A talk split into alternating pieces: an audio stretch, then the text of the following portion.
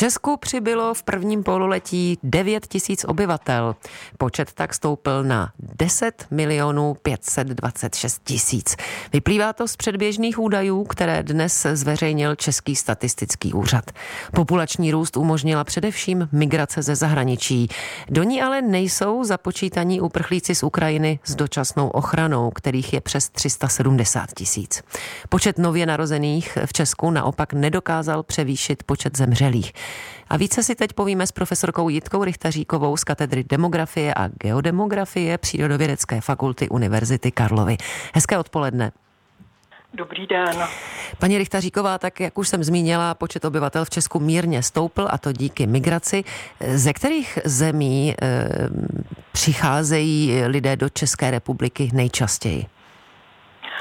Já odpovím na vaši otázku, ale nejdřív bych chtěla upřesnit, kdo se dívá na vývoj počtu obyvatel České republiky, tak možná tam zaznamenal, že mezi rokem 2020 a 2021 se počet obyvatel snížil z 10,7 milionů na 10,5 milionů.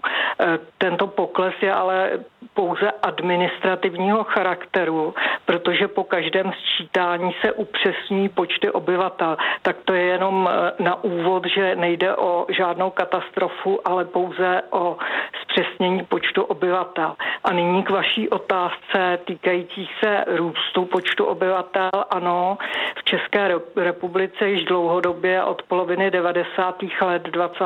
století roste počet obyvatel pouze v souvislosti se zahraniční migrací, protože v mnoha letech nebo ve většině let počet zemřelých převyšoval počet hmm. živě narozených.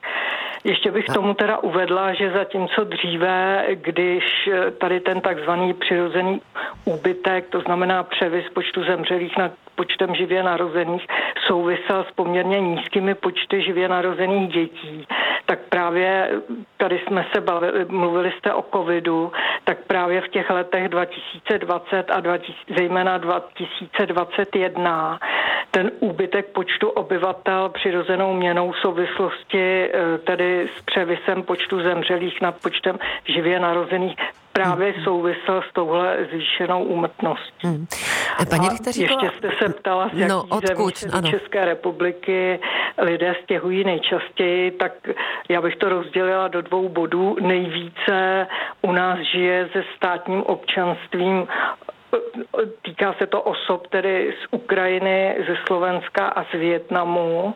A pokud vememe poslední data, která jsou k dispozici, publikovaná za rok 2020, tak nejčastěji se k nám stěhují lidé tedy z Ukrajiny. Mm-hmm. To znamená, to migrační saldo zahraničně pozitivní.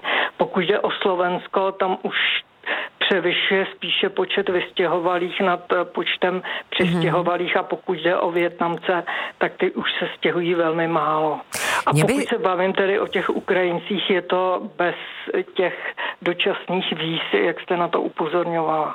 Paní Richtaříková, mě by zajímalo, co by se dělo, kdyby do Česka nepřicházeli e, žít lidé ze zahraničí. Ano, jak už jsme o tom mluvili, počet umrtí eh, převyšuje počty nově narozených, takže naše populace slábne, ale není i tak eh, jaksi lidí dost?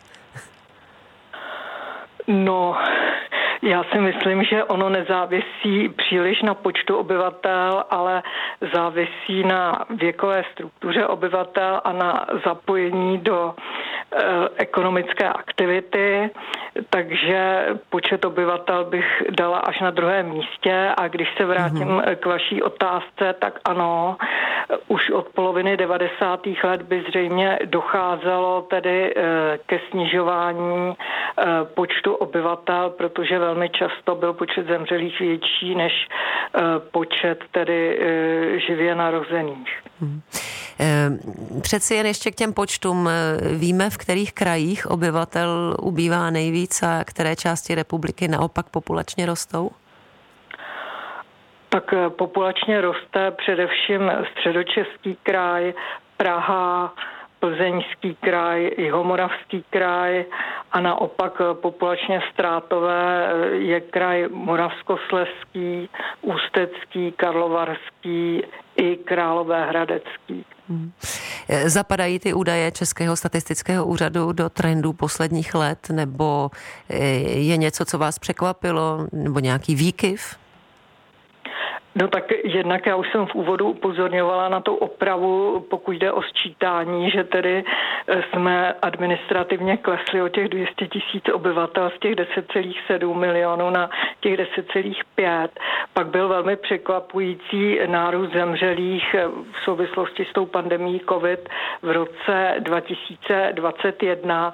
Já bych si zase dovolila jednu takovou poznámku. Ono se někdy v médiích objevují takové katastrofické scénáře, scénáře, že je to největší počet zemřelých od roku 1945, ale tam byl jiný počet obyvatel, jiná věková hmm. struktura.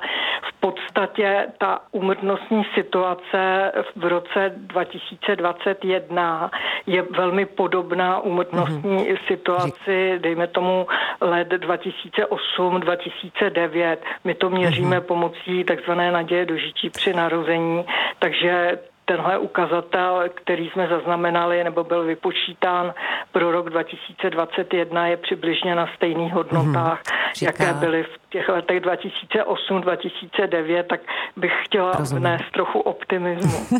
Tolik profesorka Jitka Richtaříková z katedry demografie a geodemografie Přírodovědecké fakulty Univerzity Karlovy. Díky za rozhovor a za váš čas. Mějte se hezky na Děkuji za pozvání. Naschledanou.